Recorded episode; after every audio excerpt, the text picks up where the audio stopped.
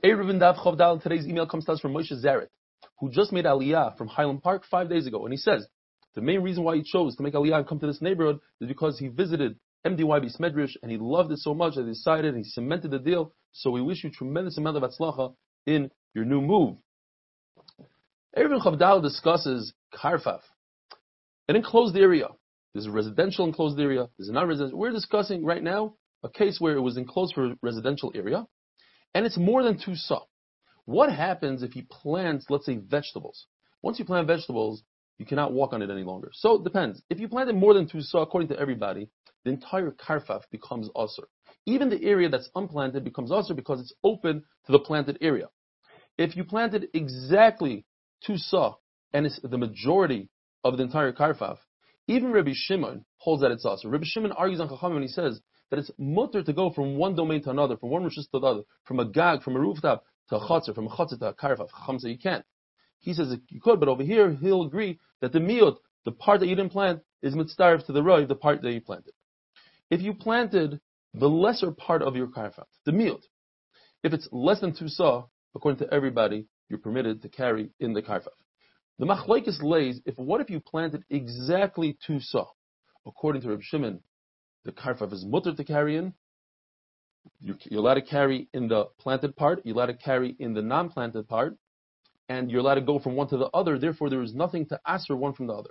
According to Chachamim, although if you just planted less than two or exactly two and you fenced it in, you'd be permitted to carry in that area. But since you cannot carry from the planted area to the non-planted area, because Chacham hold you can't go from one rishus to the other, that makes it isser to the entire karfaf.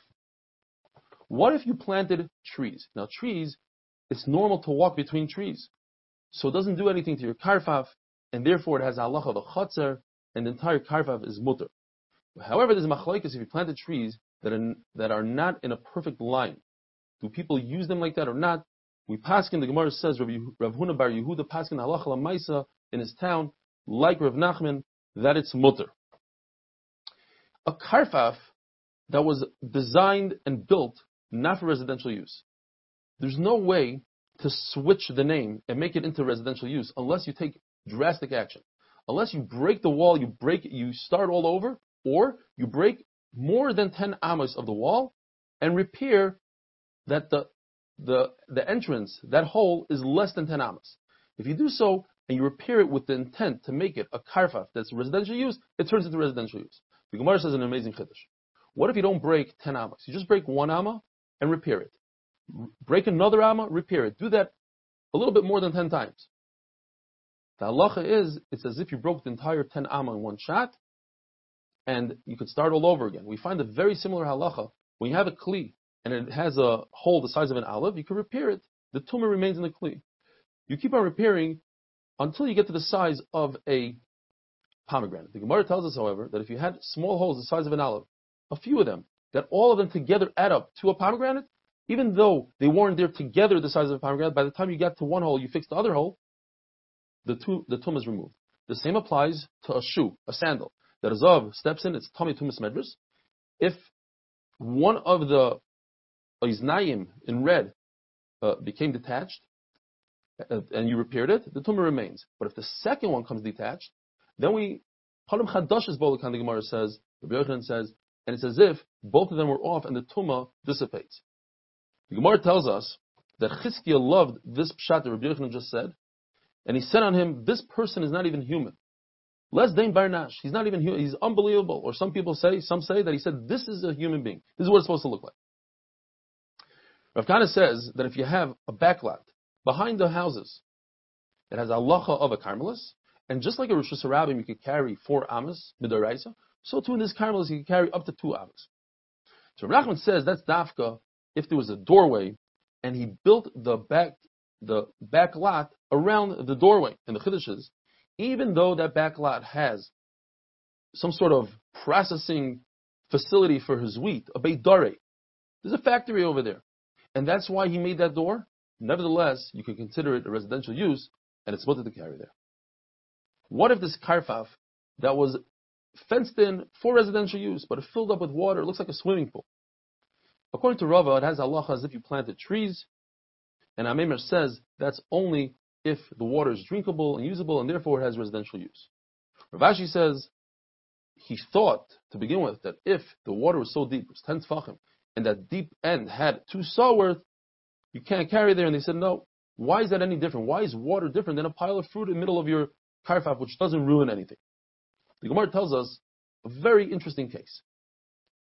You have a backlot. The backlot you cannot carry in. One end of the backlot goes to through Shusarabim through a Mavui. The other end of the backlot goes into the river through a pathway.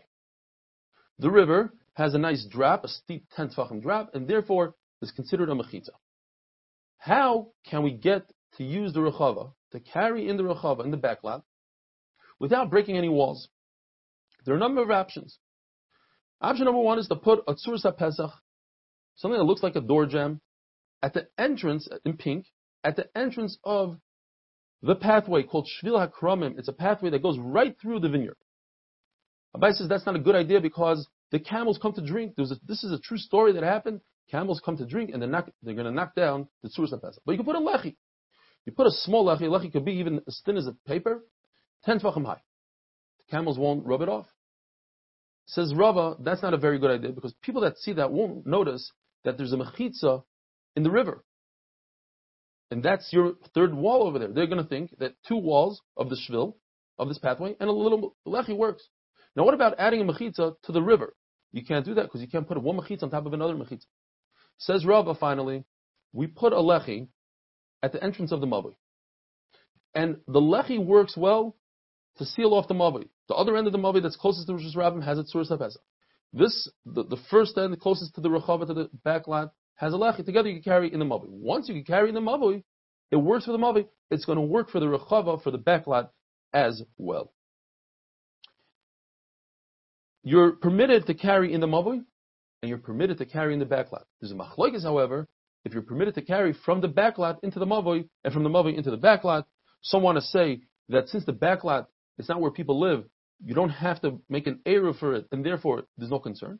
And some want to say that since people might use the backlot and therefore will necessitate an Eruv, and people will forget, therefore there were guys and they said you cannot use the backlot, you can't carry from the mavui to the backlot.